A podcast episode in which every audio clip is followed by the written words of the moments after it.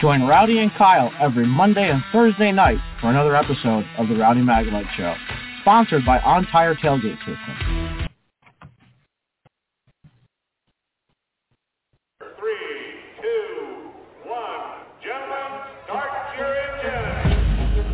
Not at the track?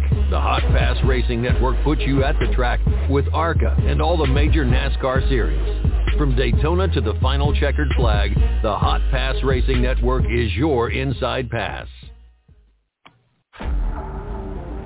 All right, race fans, let's get rowdy. The next 60 minutes will be two men talking one thing and one thing only, racing. From the dirt tracks of the Carolinas to the super speedways of Daytona and Talladega, no race is too big or small for this duo. Ladies and gentlemen, these are our hosts, Rowdy Maglite and Kyle Magda. This is the Rowdy Maglite Show. Yes, it is, and welcome back to Thursday night. And man, it's time speeding around the track here. It's already Thursday night. Guys, uh, got Kyle gonna be he's at work, but he's gonna be able to call in hopefully. Uh, Miss Kyle, Kyle, hope you get to call in, my man. But uh, we got thanks to Kyle, we got Bob Schacht calling in. Bob was at racing this uh, past weekend over at Mid Ohio, and also uh, I think he's going to be at Watkins Glen, guys. And then at the uh, bottom of the hour, 7:30 Eastern time, we got Greg Van Alst back calling back in, and uh, Greg's. I don't think he's been. He's he's done uh, Daytona, Phoenix, Talladega, Kansas, uh, Charlotte, and uh, he hadn't been doing the short tracks, which can't much blame him. Uh, but he's been successful at Daytona this year. He's got he's brought the brought the checkered flag home and got to race uh, Xfinity last week at that. I think it's a new short super speedway at Atlanta Motor Speedway, guys. Uh, they rock it around that place now. So Greg got to uh, race an Xfinity race. It's not what he wanted, but you know what? He got the call, and uh, hopefully he'll get another call again to do it again. So uh, looking forward to having Greg back on the show. But guys, we're waiting on Bob call now. Bob's old school man, and uh, looking forward to hearing from uh, Bob. But guys, hey, we're loaded up, headed to New Hampshire. Uh, never been to New Hampshire. Everybody, it's I think it's another one of them concrete tracks, guys, and I'm in love with the concrete. I don't know why. It's expensive now, but uh, I like the concrete racing. Uh, Nashville was a concrete track. Uh, you know, Bristol, uh, playing part-time dirt. Well, it's not going to play part-time dirt, I don't think, this year. We're waiting on this 2024 schedule for NASCAR. It hadn't come out yet. Uh, but ARCA headed over to Iowa. That blistering cornfield over there, the humidity going to be skyrocketing, but a great place to see a race. Uh, looking forward to uh, seeing some action this weekend at, at uh, Iowa, guys. So we're waiting on Bob, but uh, guys, what you think about Atlanta? I, I mean, I, it's the, I think that was the third race on the track since the reconfiguration. I, I like it now. First race ever was at Atlanta. Some folks thinks it was Talladega, but it was Atlanta. Let me tell you, it was before the the uh, reconfiguration when the front stretch was at now the back stretch, the old Weaver stand. I love that stand. You could see the race. Well, you know, it's not a bad seat really at Atlanta. I sat on the back stretch with now's the back stretch where they got the campers and motorhomes. And uh back in the day they used to be the front stretch at Weaver the Weaver stands and then they uh, also tore down the Elliott stands over there. Not many people, the younger generation, don't know about that. That was in turns three and four, and let me tell you what, that was you could. There was a place in there you could watch them come out of out of turn two, coming into three, and then when they go into four down that front stretch, how close they come to that that wall in that little what I call a mini, my, uh, mini triplex, tri, uh, triplex. They rocketed through there. Now they really do. And hey, look, there was some three wide racing at, at you know, some people say it's the racing is uh, limited to two car, single car. We've seen some three wide uh, passing at Atlanta, three wide racing. So the guys are getting braver. The guys are getting braver. So we still got in the Arca Menards kind of lined up here. Up next, uh, they uh, when they get done, it'll be Pocono, MIS, Michigan International, uh, Lucas Oil, Watkins Glen. Hopefully, I'm going to be at Pocono and Watkins Glen. Uh, I don't think I can squeeze uh, nothing in there. I'd like to go to the Iowa State Fair. Watch the. Uh, I would like to watch them on dirt. They do Iowa, the Milwaukee Mile. Someday, guys, I'll be at Milwaukee. I got to get that. That's on the bucket list. And go back to DuQuoin, a one mile flat dirt flat track. A lot of fun there. Also at Illinois State Fair. I just like to see the ARCA guys on dirt. It's uh, pretty cool. Pretty cool to see them on dirt.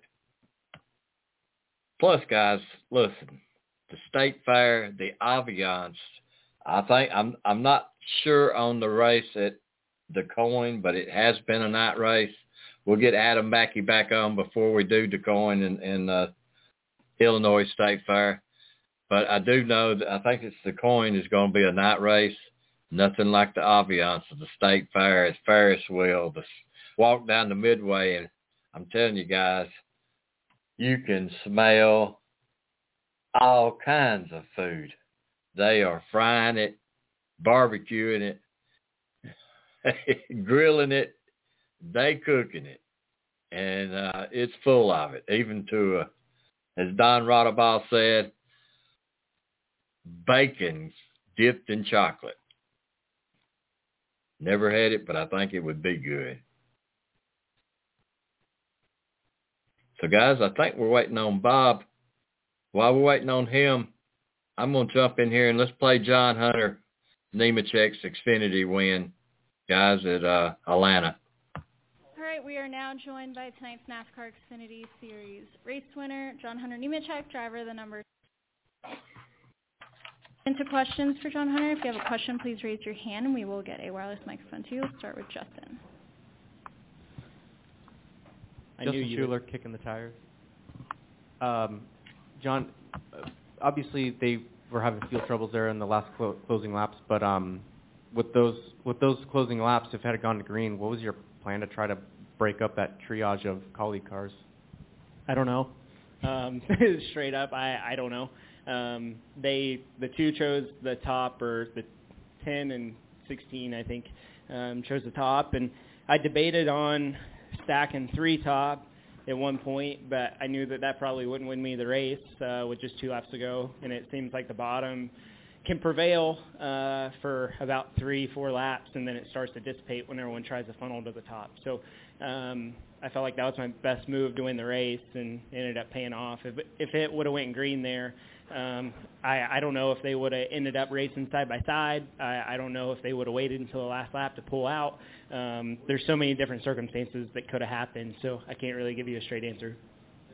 the beginning of the race, um, were you surprised at Austin Hill and how fast he had gotten through the whole field and, and was in the top 10 that quick? Nope, not one bit. Additional questions? Bob? Of course, Bob raised his hand. Of course, Bob Pockrass, Fox Sports. I mean, they're telling you don't expect a big push from Hemric because they figure he's not going to push you by your by their teammates. Like you're you're on the front row, which usually you got to feel pretty good. But did you feel good at all going into that overtime? I mean, I I didn't know um, when the 48 picked top and the 11 ended up having to choose the bottom, in my opinion. Though that was the 11 shot to win, right? If he could push me out and him get clear also, that gave us both a shot to win a race. Yes, we ended up prevailing, but that was his move that he had to take to win the race, right? Um, he's needing a win, I think, uh, especially just to lock into the playoffs um, and gain some playoff points. Um, so I knew that they were saying don't expect a, a big push, but who who knows in that situation, right? Um, I feel like I, I believe he's under the Josh Wise program now, um, and there's some things that I learned under the Josh Wise program when I was at Ganassi in 2018 and uh, 2019 um, that he's probably teaching them as well. So um, goes back to restarts and, and trying to execute. All right, let's go back here in the red shirt. Hey, John Hunter, Doug Turnbull for PRN. I heard so many drivers in the in the Cup Series race during qualif- or Cup Series qualifying talking about the aging of the track, which I was surprised by. And then I just uh, all night the the way I listened to you all talking about the cars, it almost sounded like you were racing old Atlanta with the handling. So can you just talk about the dynamics since we're only in like fourth Xfinity race here? Yeah, so I, I think that the surface is aging some, um, but I also think a lot of guys brought a lot of different packages here that weren't necessarily the fastest car in the spring, right? So you can blame it on racetrack, you can blame it on car. Uh, there, there's so many variables that go into it, right? Um, yes, the the racetrack is going to age. Um, I definitely felt like we were lifting more tonight than we were in the spring. Um, but one thing's for sure, the, the 21 was lights out again, right? So um, I, I don't know what they have going on right now uh, as, as far as speedway racing, but I don't think he lifted once. So um, we we got to figure that out. Um, and whoever can do that tomorrow um, in in the Cup race and dial in their setup to be able to push as close as he was able to tonight, to stay in traffic, to be able to make moves like he was, will most likely end up winning the Cup race if it goes green. Thank you. Go to Matt. Matt Weaver in the front.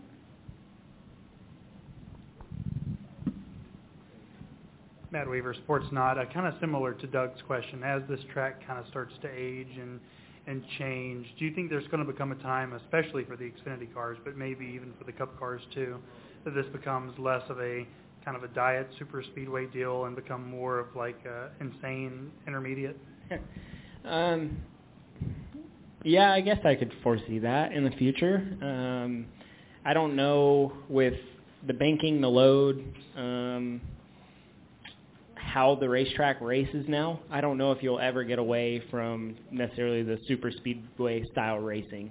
Um, I think that it could be a super speedway intermediate. I, I guess you could say where. Um, I, I guess to put it in a way, I don't ever see NASCAR taking away restrictor plates from us, right?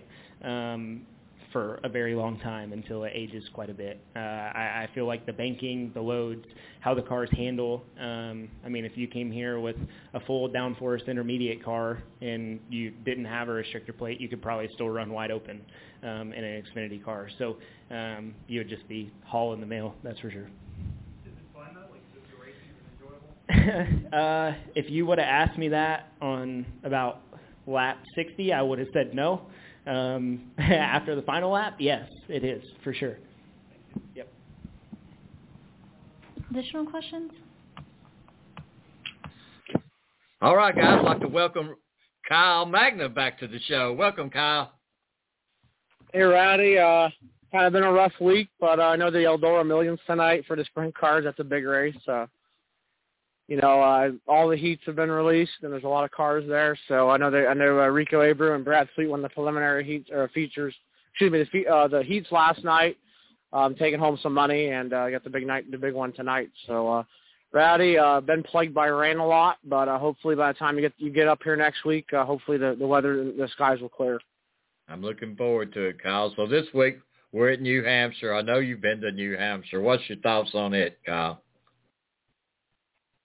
Well, Rowdy, I was there in 2014. It was my only appearance there uh, for the NASCAR weekend. It was actually the last time, uh, you know, that uh, that uh, that TNT or Turner Sports would be doing a NASCAR race. So, uh, you know, with the new TV deal and everything in 2015. But, um, you know, that that was that was nice to be a part of that. Uh, the uh, Sunoco 100, the, the, NASCAR Whelen modified tour race. Uh, 35 lead changes in 106 laps already. Not too shabby.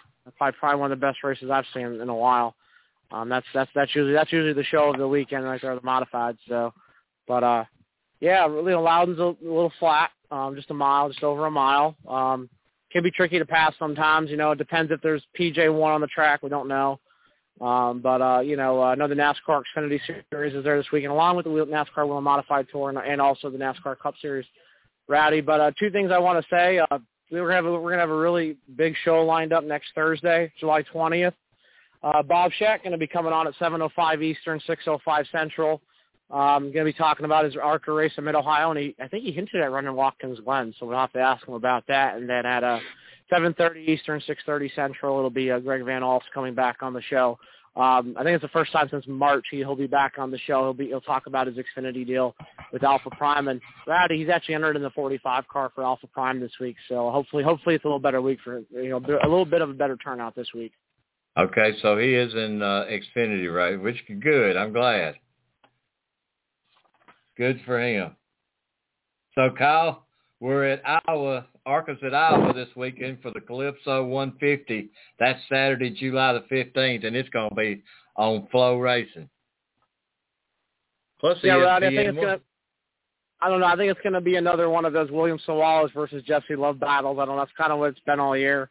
Um, the 18 and the 20, no surprise there. But uh, you know, uh, I know Connor Jones will be driving the 15. I know he's been pretty quick lately, and uh, Lavar Scott, who we've had on the show right after the Daytona race, uh, going to be back in the number six car for Rev Racing in Iowa. So, uh, yeah, Rowdy, that Mid Ohio race was kind of nuts, um, kind of crazy.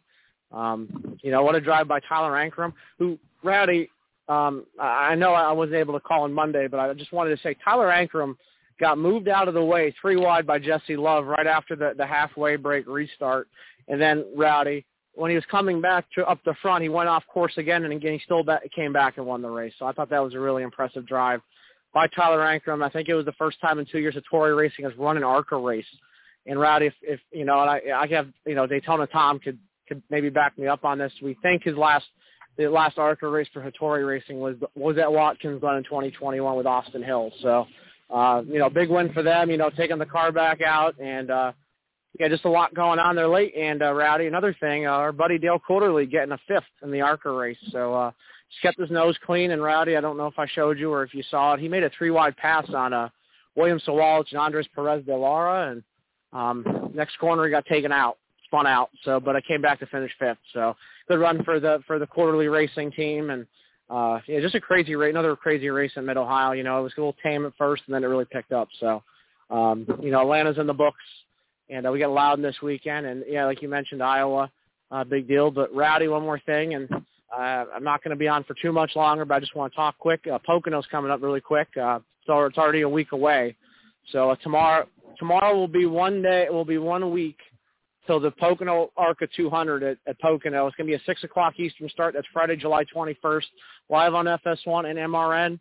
And uh, Rowdy just wanted to throw the plug out there. Uh, another, uh, another little news, news nugget that I saw is uh, Chase Elliott will be running the Xfinity race for Hendrick Motorsports at Pocono. So uh, that kind of that that broke yesterday, and you know that should be Chase Elliott's first start in the 17 car uh, since they brought that program back.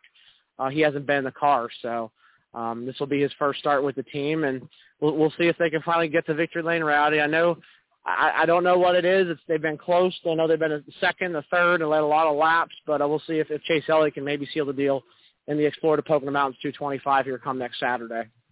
Well, the top four in the leading points, if you think it, man, William Byron, Martin Truex Jr., Kyle Busch, and uh, Christopher Bell.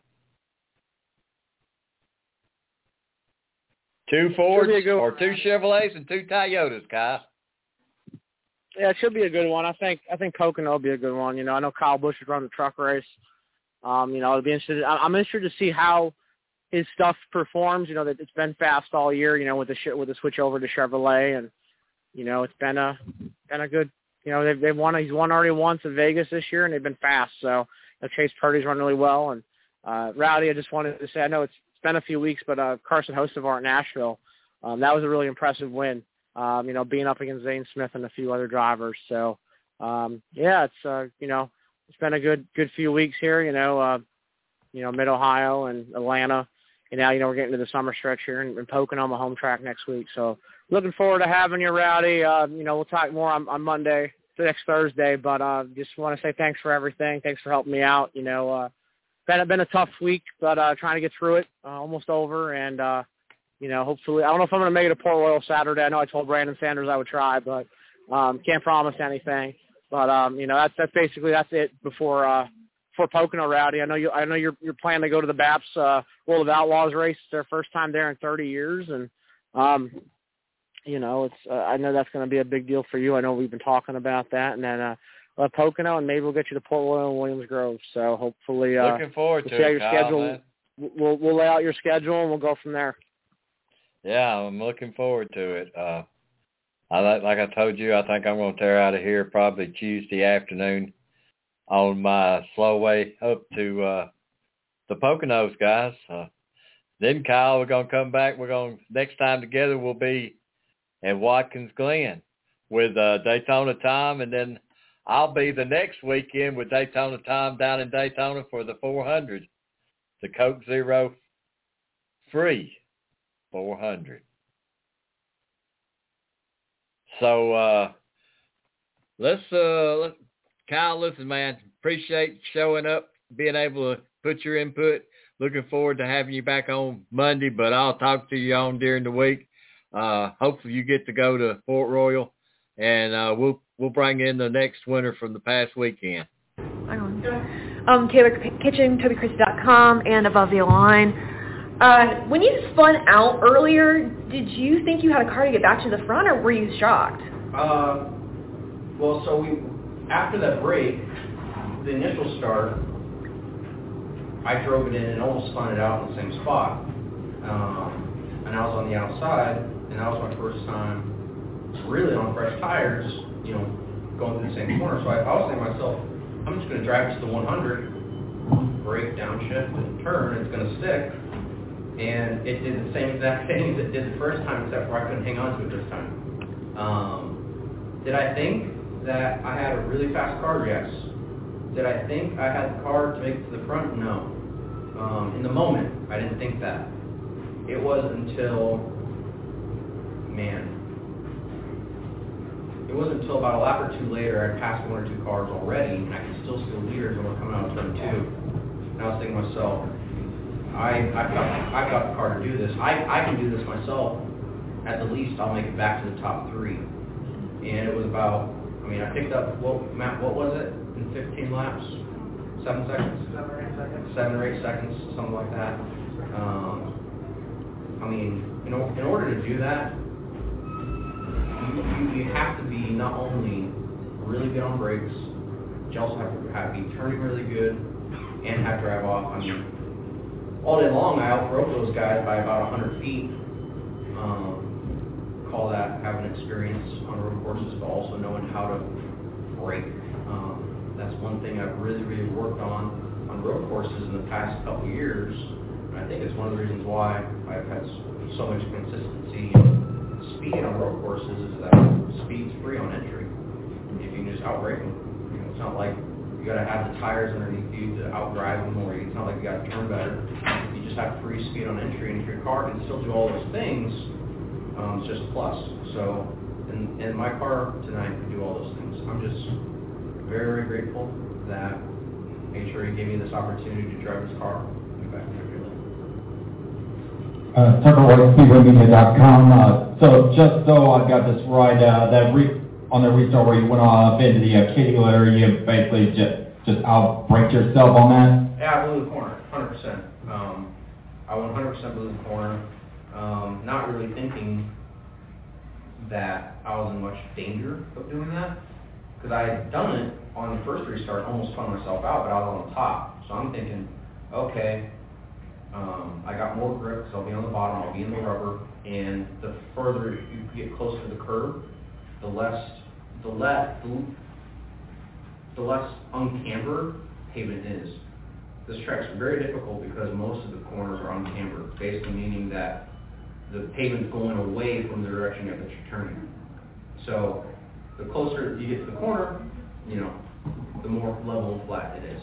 Um, so I didn't think I, I didn't think I was going to blow the corner, um, but I did, and I was honestly lucky that I throttled up like I did because I knew if I got stuck it was game over. I was probably going to lose a lap or two, um, and my race would be done. But I was able to keep the speed in it and just stay in the throttle and, and just kept on digging. All right, thank you. Kevin Schwarzy with the uh, RacingTimes.net. Um, looks like also something that was in your favor was during the break, you know, there's nobody running around, you know, nobody's, looks like they're, you know, under pressure, oh my God, get this, do that, I think it was nice and calm. Was that a help on the radio? And also, uh, let's talk about that four wide move, uh, come just past the two car. Yeah, so I, uh, uh, I knew I was going to take the three wide. I forget who it was. The two car, the 14 and the six. That sounds right. That mm-hmm. sounds right. Yeah, there was the six car, the 14, and the two. But I, I didn't see or know the two was still on the bottom. And they, all those guys, I knew they were going to be breaking before the 500 marker. So I said, I'm going for the 400, and I'm just going to keep this thing from wheel, wheel hopping and I pulled out a line, the 14 brakes, I'm at the door, and I see the two, and I'm like, I'm committed. It's, it's the grass or, the grass or the two, because eight tires is better than four. So, uh, yeah, no, that, that move really, you know, and it ended in a positive game for me. And then uh, the, the, the Oh, about calm. Yeah, I mean, I mean, no matter what, you stay calm on the radio, you you know, if I'm calm, you're calm kind of thing, right? I mean, humans are her animals. When, when one spooks, everybody spooks, right? Um, so I think with John, who's the crew chief of me, John Leonard, um, and my team, you know, I did have the shifter knob. I don't know if you guys are scanning at all, but I had the shifter knob about five laps to go. The shifter, the shifter knob back screwed itself off. So I spent the last five laps just basically grabbing the shaft and just hammering, hammering through the gears as best as I could.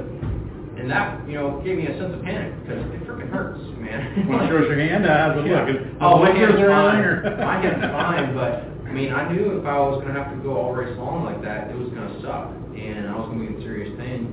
And John just said, do you think it's still in the car? I said, yeah. All right, it's probably in the floorboard, so I'm gonna crawl in the car and go find it. And they did, and we, we duct taped it on, make sure it wasn't gonna That's back out again. Road. Yep, and, and, that was it, there was no big deal. They were nice and calm about that. Yeah. Just duct tape, no, just Yep. duct tape, nice Yep, and. Nice and smooth, nothing crazy. Uh, Anthony Gamcott, Frontstretch.com. Looking ahead to tomorrow, uh, now that you have this win under your belt, gives you and the team confidence, knowing that you guys likely need a win to make the playoffs. How much does track time like today help in terms of getting ready for the race tomorrow? It helps a ton. You know, especially for me as a driver, learning the things that I learned today, whether it came, whether it was about brake fans or braking, or brake biases, um, or even even that those two restarts I absolutely botched. That's really really good information that I can take home to the motorhome tonight and just reflect and go, hey, if I'm in this position again tomorrow, I know not to drive to the 100 marker because it's not going to stick, regardless of the rubber and what, what's underneath the truck or car. Um, so, you know, stuff like that, and then, you know, knowing where to pass, how to pass. Um, the, the information that I learned today um, is invaluable that I'll add tomorrow to the truck. One more, sorry. Oh, you're. I see. Ben Branscombe, WChristy.com. Uh, this is your first ARCA start in a little bit, a few years now.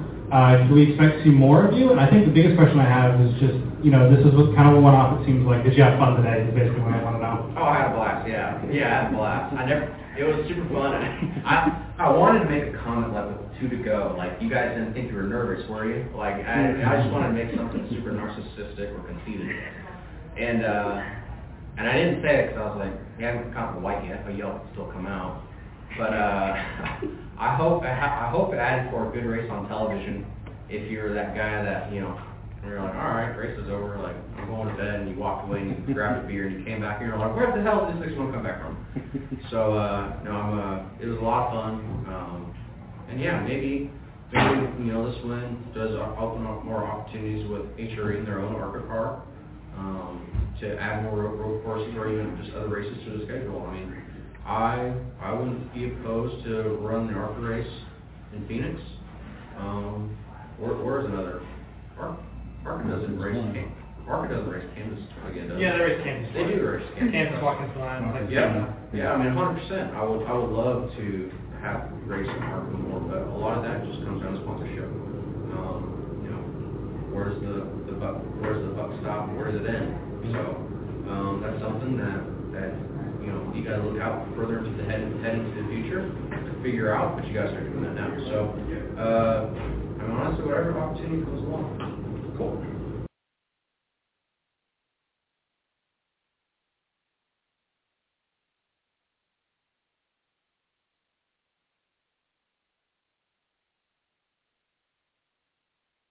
Hendrick Motorsports, and we are going to go ahead and jump right into media questions. If you have a media question for Jeff, please raise your hand. Uh, we will be joined by Rudy.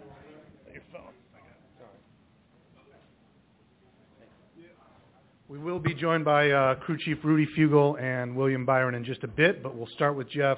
We'll start with Justin in the middle here, please. Justin Schuler kicking the tires. We haven't seen Byron win this late in the season, I don't think ever in the Cup Series. So, one, what has it been like to see him grow over the last several years? And not only that, but have four wins, 27 points, 10 points above second in the playoff standings. Guys are showing that you're the ones to beat when it heads to Phoenix. Yeah, you know, it's a long season, right? So when you get a win early in the season, it, it's great because you get that first win. You feel like maybe you've locked yourself into the playoffs, and maybe even you get a, a second win early in the season, and, and you go, okay, you know, we're doing something right here, and it's special. But these summer, you know, races, it, it really tests you, and and you know, trying to find the right setups at some of these tracks, as well as your competitors are catching up. It's all about timing and getting there at the start of the playoffs and being, you know, and peaking kind of at, at that point. So you got to give a lot of credit to, you know, our, our folks at Hendrick and, and certainly with William and, and Rudy and what they're doing as a team to uh, to keep the momentum going because they're they're having an incredible season and and I, I I just hope that they can keep that going, you know, into the playoffs because. Uh, you know, I, I really, I, I just see a spark in them this year, just the way they're clicking and communicating, the chemistry between, you know, William, Rudy, and, and the whole team is, has been fun to watch and, and, and, you know, exciting to see this, this kind of blossoming career of, uh, of a young talent and a driver and, and what that might, uh, you know, be able to, to do long into the future. Bob Pockrass right here. Bob Pockrass, Fox Sports. I have two. The first is, you know, William uh, goes down a lap after the wreck with LaJoie. Uh, do you see any difference in his composure to be able to come back from something like that and win a race? Yeah, I mean, I think it's a combination of experience, um, you know, going through the ups and downs of the sport, but I, I think more importantly, it's when you and your team are, are, are you know, clicking and, and things are going well, um, you don't get so caught up in when things are, uh, you know, something bad happens in a race. You go, okay, no problem. We've been through this before. We can fight our way back, or let's let's just make the most of the day.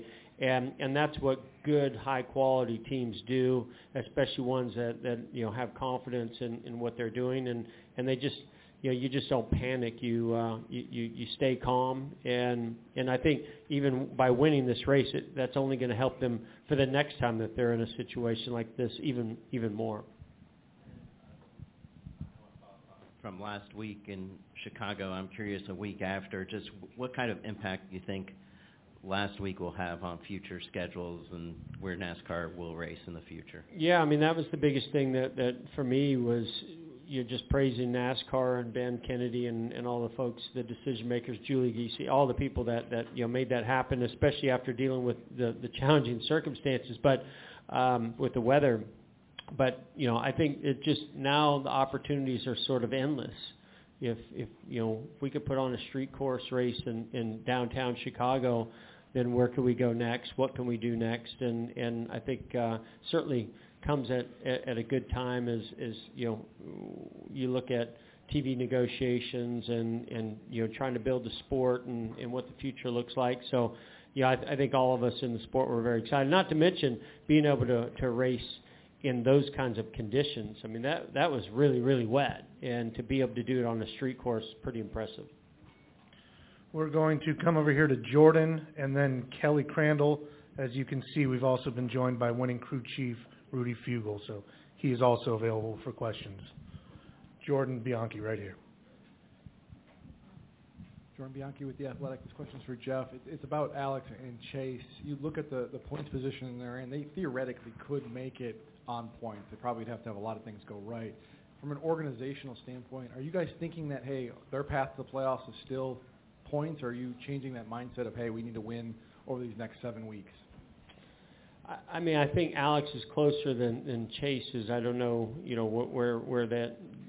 I haven't looked at the points af- after today, but um, I know that that we want to get wins. You know, that's that's how because it's sort of one of those those situations where if you don't feel like you're capable of winning, how far are you really going to go in in the playoffs? And so I know that those guys want to win, but they also had some some situations that got them behind. So you get in any way you can, but it goes back to what I was talking about with with the 2014 about you know building momentum at the right time, and and if you get it early, how do you maintain it? And for those guys, if if they can can you know get some momentum going here quickly, or you know find a way to get to victory lane, then it's all about you know picking up their game when the playoffs come around.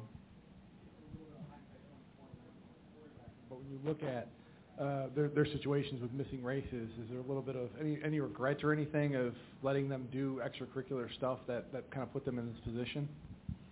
Well, I, I, I snowboarded my whole career um, on off weekends and and over the off season. So, um, you know that that's that's I think takes care of that answer. Um, and and then you know you look at racing.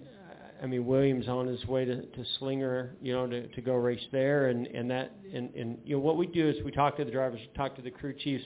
How does it impact you know them on Sundays? Is does it enhance what they're doing on Sundays? Do you support it? How's it fit in your schedule with your meetings and everything else?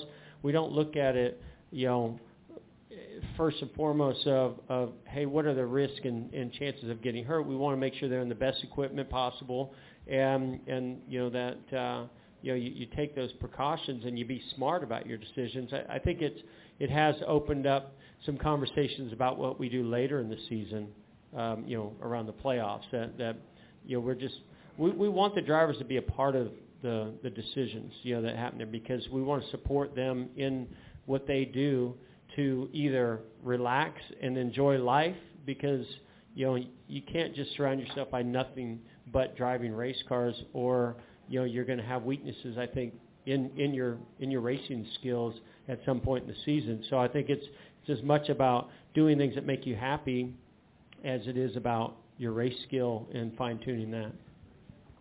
We're going to come over here to Kelly. Kelly Crandall, Racer.com. Jeff, you mentioned a few minutes ago you've seen a spark with this team this year. You as well as anyone know that it's all about team chemistry and team dynamic. Can you just go into kind of what you've seen from this team that now it's all clicking and we're we're seeing the version of William Byron that you all hired him for many years ago? Yeah, well, the first spark was when I saw this guy. Remind me, was it day after Christmas, day after New Year's? Which Day was after Christmas. day after Christmas. Uh, I was over at Hendrick Motorsports the day after Christmas, not expecting to see anybody there because I don't remember why I was there. but uh, but I I came. He was he was in his office working, you know, and I was like, man. I'm like, if you're working, you're going to have a good year, and and we kind of lo- laughed and, and joked about it. But I think his commitment, dedication is one. I think William also shows the same kind of commitment and dedication, and I think that just really spills out throughout the whole team. You know, when when when somebody sees others putting in extra effort, then they don't want to be the weak link, and that could be the driver, the crew chief, a pit crew member, an engineer, whatever it may be. And I think that's what builds a strong unit is is when you know people are are just putting in as much effort as possible. And I mean, I think we've always known William had the talent. You know, it's just about getting the experience as a as a young driver racing at, this level, getting them with you know somebody that believes in them and and is providing the car, and and now the pit crew is is you know crushing it. So they just seem like a complete team. You know, to me, I I don't want to jinx it because I want them. You know, it's a long season as I mentioned earlier, and it's all about you gotta you gotta keep that momentum going all the way through the playoffs. You can't. You know, this is great, and I love what they're doing and I really believe in them, you know, to, to, to do it all the way through the end of the season. But, um, you know, I, I, I don't want to rave on them too much because uh, I want them to, to keep digging, but I know they will. I know they will. They'll they'll be head down digging. Long ways to go. Yeah. Come back over here. We have two questions on this side. Yeah. Yes, uh, Steve Hummer with the AJC for Rudy. Um, how do you rate yourself as a meteorologist, and could you kind of recount how what the I guess the strategy and the decisions were toward the end as you see the blob coming your way? I- I'm terrible. I was I was probably 20 laps off, so whatever that was in time, I'm I'm terrible. Uh, my wife's the earth science teacher, and did some meteorology stuff. I was hoping I you know some of that would rub off, but it, it hasn't. So uh, still have a ways to go. Yeah, I mean, uh, where we were running, it was it made some decisions easier. Some things fell in, in our lap. You know, running uh, right around 20th, um, our car wasn't handling great, so um, we saw a bunch of cars come. Uh, half of the field in front of us, um, about 10 of the top 20 came down, so we copied them. We had already just pit, so we took rights and jumped those. Um, so then we were we ran that next run to the end of the stage, and we stayed in our position okay, um, and it made it easy to stay out because we could go to you know about we, we were projecting we could go to two, uh, 210, but then as he took the lead and he ran wide open for those 20 laps, it was closer to 200, but still it was, we had a ways to go. Stephen, do you still have a question? Steven Taranto, CBS Sports. This question will be for Jeff. This is now the first time, or this is the most wins that the 24 car has had since you had four back in 2014. And we talked a little bit about the big picture impact that Chicago had last week, but speaking big picture, there are still a lot of people both inside and outside of the sport who recognize NASCAR from your accomplishments driving the 24. So in terms of the big picture, what do you think it does for NASCAR to have, you know, the 24 car, your car, you know, competing for wins week in, week out and being among the cars that's in contention for the, for the championship? Well, well, first of all, I think William, you know, does an amazing job representing the 24 and, and Hendrick and the sport in general. Um, you know, as a competitor, as as well as just a, a you know a, a fine young man. But um, I, I, and our sponsors as well love him. But you know, to to me, right now, it's about building superstars and recognizable faces and names.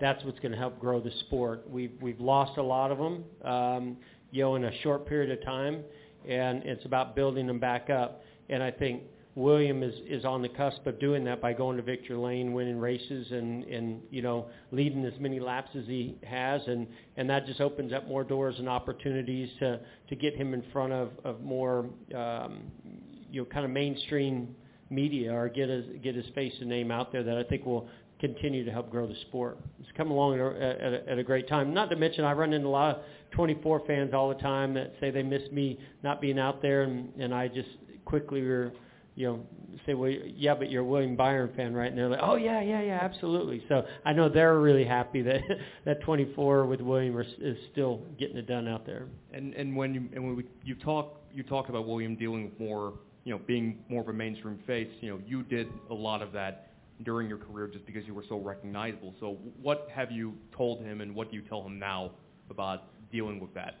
Well, it's just the opportunities have to present themselves, you know, and and it it can come through a sponsor, it can come through maybe something that NASCAR, you know, has set up, or it comes from winning races, or you know, something that that um, you know sort of resonates with either mainstream media or the fans or or fans that are outside the sport, casual fans. So, you know, I just I just tell them keep doing what you're doing, but I I I think I've made this you know pretty clear in the past. I do want our drivers, you know, to to reach just slightly outside their comfort zone when it comes to the media and, and opportunities, just so um, you know they can open up more doors for their own brand, and, and it helps us sell sponsors, and I think it helps grow the sport. Thanks, Jeff. All right, we're going to come back over here to Kelly. Rudy, when he spun through the infield earlier, how much damage did that do? I would assume to the underbody of the car, because from the naked eye, it didn't look like any of the fenders or anything were damaged. Yeah. Um, so it, it ripped out the crush panel when they got the flat tire. The flat tire did all the damage.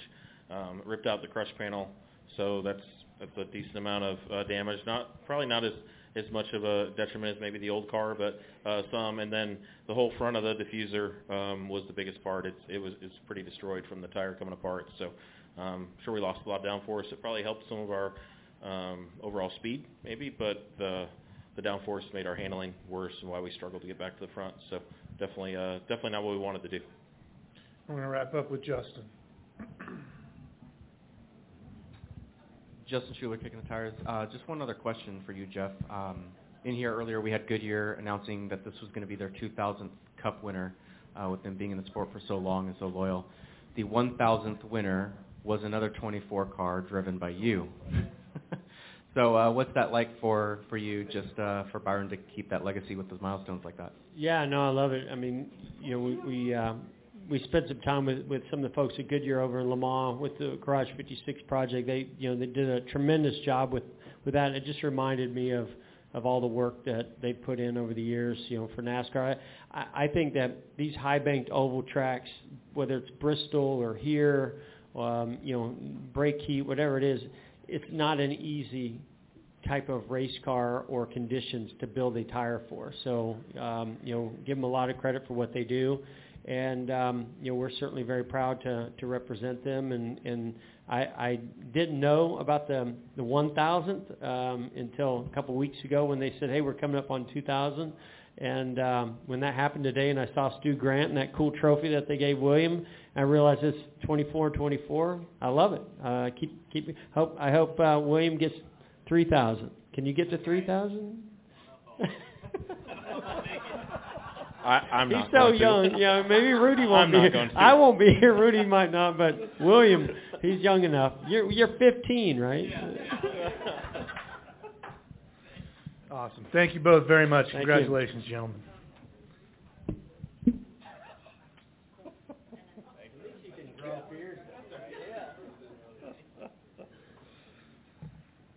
All right, we are now joined by our race winner today, William Byron. We are going to go straight to questions from the media.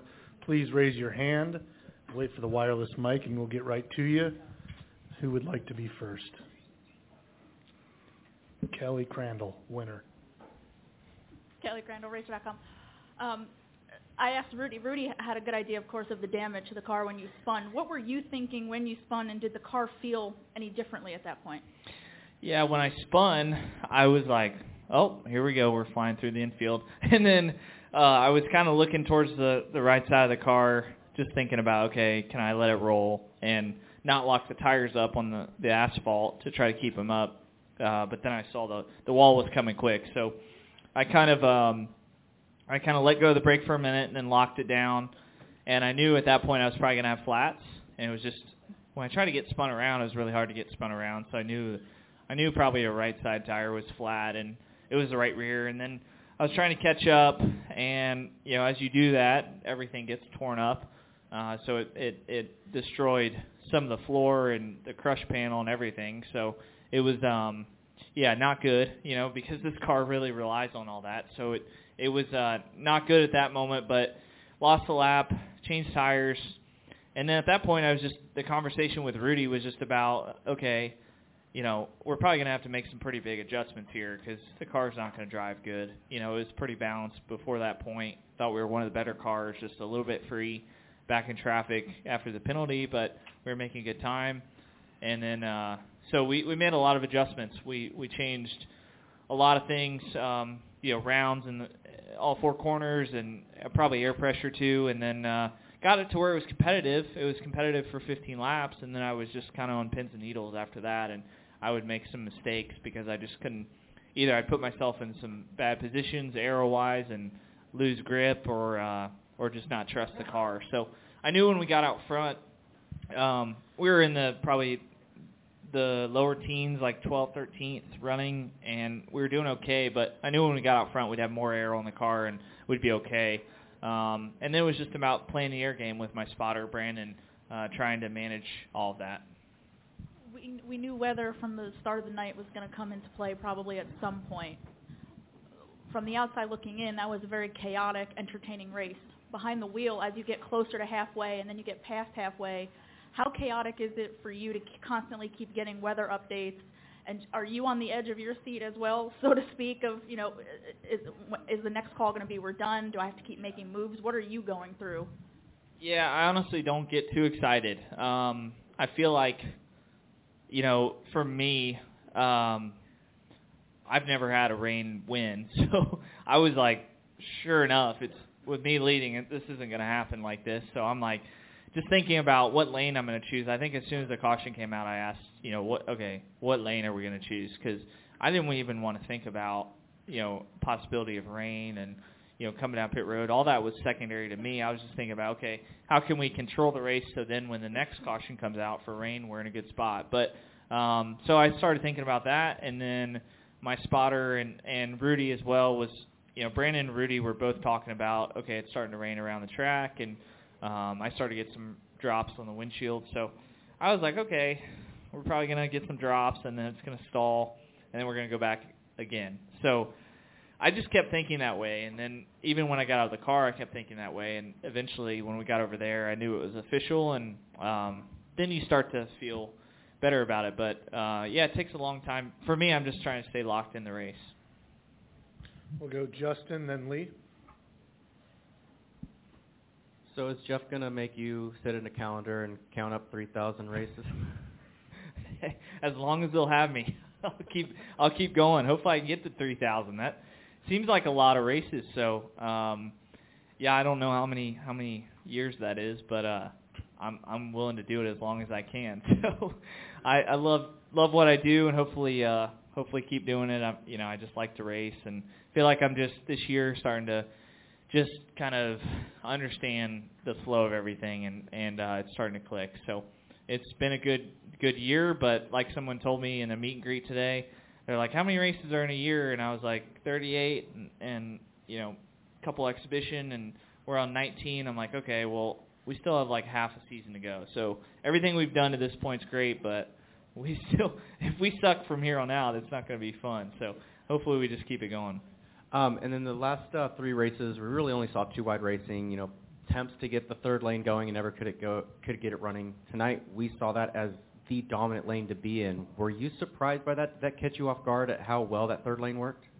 Yeah, it had to get cleaned off. Uh, it's definitely grayer up there, um, but you can count on Reddick to clean it off. You know, he goes there right away, which is amazing. But I think he uh, he kind of cleaned off the entry, and then it started kind of um, it started cleaning off, you know, center off, got a little bit cleaner, a little bit cleaner, and then I think handling was just a big enough issue where, I mean, I I don't think if handling wasn't an issue, you're still going to see two wide because the car has so much drag that you can run the bottom two lanes and, and not ever get a run on the outside. But the fact that handling and how much we were lifting, um, you know, made it a three wide race, and really it was just about trying to find clean air, which was what made your car handle better. Lee Spencer Catch Fence. I'm kind of surprised you're six years in and you're still trying to find your rhythm. I mean, it's not like you're a rookie anymore.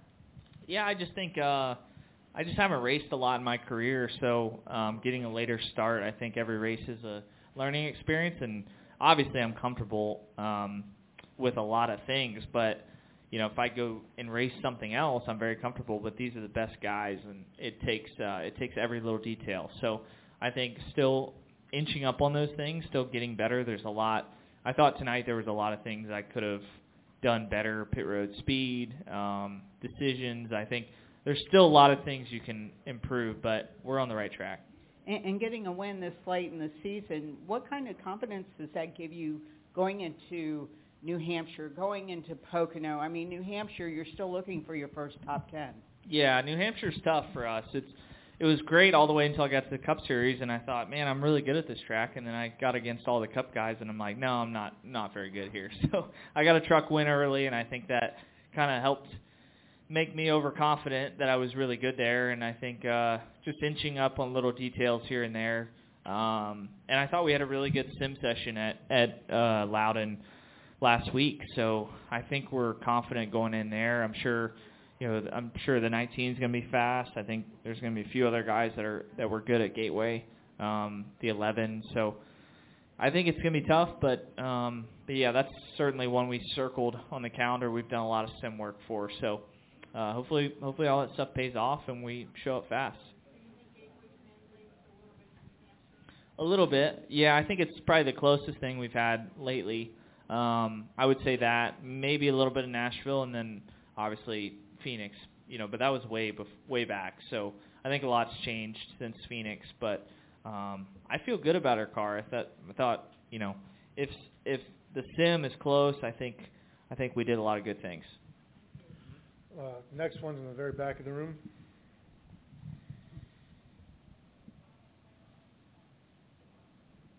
Hey, William, Dwayne with the three-point conversion. Um, what was your thought process after the infield spin, condition of the car, the rain coming. How did you pull off a win, or how do you keep composure with all that?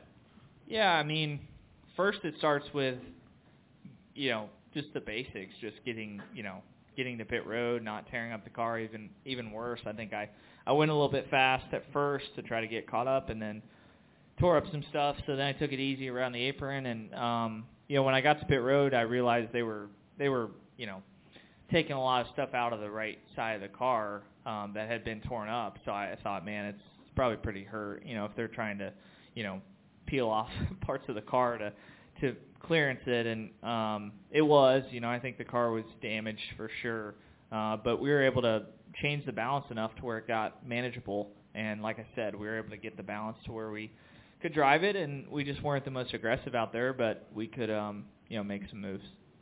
Congratulations on the win. Thank you. We'll come up here. Dominic Cotter-Godin with the Racing Experts in ESPN Radio Albuquerque. So when you look back on this race, let's say a week from now, a month from now, down the road, what do you think you're going to remember the most about it? Just the perseverance, you know, by the team. I think um, it's easy to give up, kind of pack it in, just be like, okay, we're a lap down, but you know, we'll try to get the lucky dog, tr- try to have a solid finish, but we kept working on the car. We got aggressive with the changes to try to make the car, you know, have a better balance, and then got aggressive with the strategy too. So I think um, it's, and I could tell in Rudy's tone, he never gave up, and he was constantly pumping me up, saying the car's, you know, it's fine, just go go drive drive the heck out of it and see what happens, and uh, some of that motivation was great, and then I get in the corner and it would be loose, and I'm like, still not quite there, but it was uh, it was okay. I think that we worked together really really well. Over here, Matt Weaver. Matt Weaver, Sportsnaut. Um, we had Jeff in here earlier, and he had talked about this kind of multi-year narrative about trying to get you to come out of your shell or just showing us something, whatever that something is. I'm curious, what has the process been like with with Jeff and, and really all the marketing people at Hendrick, and what are they trying to pull out of you exactly? I don't know. I'm pretty reserved, so I'm introverted, and um, but I think just being more comfortable, you know, in my in around the racetrack in my environment. So I think being being with the team is what what drives me. When I get up every day, it's about how can I get better as a race car driver, and so I try to focus on that goal. Um, you know, I'm sure a lot of guys have that same goal, but for me, it's it's um, yeah, it's it's what I think about. It's it's what drove me to get into this sport. So that's really what I follow is just my desire to to be a better driver, and um, yeah, I think they they recognize that my work ethic and um, the things that I want to do to get better. So uh, just try to be comfortable with that, and I've surrounded myself with people that believe in that and and want to. Um, nurture that and, and help support it. So I think Rudy and I have a good process during the week, and um, I think Jeff and I have a great relationship. So it's just about trying to uh, trying to win more races and and then yeah, show you know be excited and be happy that those moments happen. But um, yeah, for me, it's all about the, kind of the process and the work. And then speaking winning races. Uh, you're the defending winner of the Slinger Nationals, headed back there on Hell yeah. Monday and Tuesday. Speaking of personality and, and, and winning races, right? Yeah. Um, what, what's so cool about that event? Why is it on the radar? It's midweek, obviously, and how do you feel about your chances uh, with camping? Yeah, I feel good about it. Um, still a little bit pissed off at the last race that ran a super got got moved and uh, finished second. So uh, yeah, excited to get back in those cars. Um, I think the Slinger Nationals is going to be really competitive this year. I think Eric's running well. Uh, he's got his stuff good, and uh, Chase is going to be up there, Matt. So, and then I, you know, the whole cast of characters up there. So, yeah, there's a lot of local guys that are fast too, and I think um, the thing I learned last year is just try to keep my heart rate in check. It's it's easy to get worn out there, so um, you know, hopefully I, I don't fall out of the seat and I can uh, do a good job for the team. And um, yeah, I'm excited. I haven't ran a late model, a super late model in a few months. It's kind of been a, you know, it's been a, a couple months of just personal stuff, and none of the races really lined up for me to run. But um, but yeah, I'm, I'm looking forward to it. It's going to be a busy busy week, but it'll be fun. Yeah, see ya. And we will close in the middle here with the Bob. Oh no, we'll go to Bob, the Bob Pockrass, and then we'll close with Kelly. Got it in just in time. Uh, Bob Pockrass, Fox Sports. I want to say you're 21 points ahead of Truex now for the in the regular season. Just how much uh, have, have have you been looking at these points every week just to see about the regular season title? Uh, yeah, I mean, we definitely look at it. You know, there's no no doubt about it. I look at Racing Reference and look at all the top fives, top tens, and all that stuff. But um, yeah, I think Truex has been running really well, and it's just a matter of us performing well. Uh, I feel like if we can if we can perform at a high level, we put ourselves in position to uh, run up front and get stage points. And uh, yeah, I mean, it's a long. We still got what six, seven races till the playoffs, and uh, we just gotta keep inching up on it. We can't have any bad, major bad weeks, and this looked like it was to be a bad week, and and we overcame it. So it's a good, good lesson to learn. But I think we're coming up on two tough tracks that we gotta really hone in on uh, with Pocono and Loudon. So uh, I know that you know 19 is going to be fast there, and all the JGR cars. So we got to keep it up. Kelly. What is it about Rudy and his personality that is good for you, that works for you? Yeah, I think he's just no nonsense. I mean, it's just it's just it's just facts, and it's it's what it what can we do to go faster. So I don't have to worry about him. You know, he just shoots me straight. He just talks about what we need to do better, and I feel like that works really well for for me because I'm honestly similar. Um, so I think we're similar in some ways, and then you know on a professional side, and then on a personal side, we we keep up with each other. Um, we're not like hanging out getting beers, but we uh, we certainly have grown closer on that side. But I think in a professional sense, we just work really well. And then to end this on a fun note, we all know Ashley's mean, so how much grief did she give you about winning on her birthday? Yeah, she. We're going to get marked, so we'll see how that goes. All right. Thank you very much, Yeah, William. thank you. Congratulations.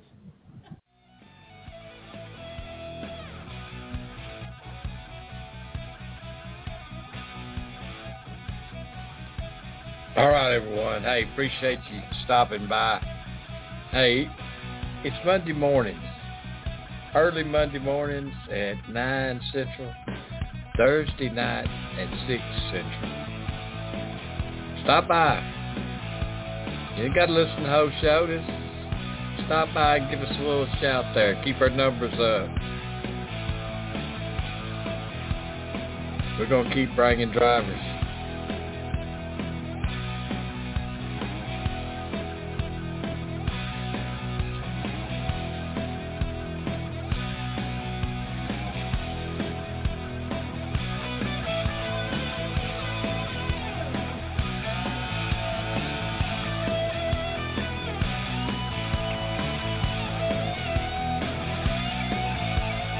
Forget New Hampshire, Iowa Speedway with our Menards Series.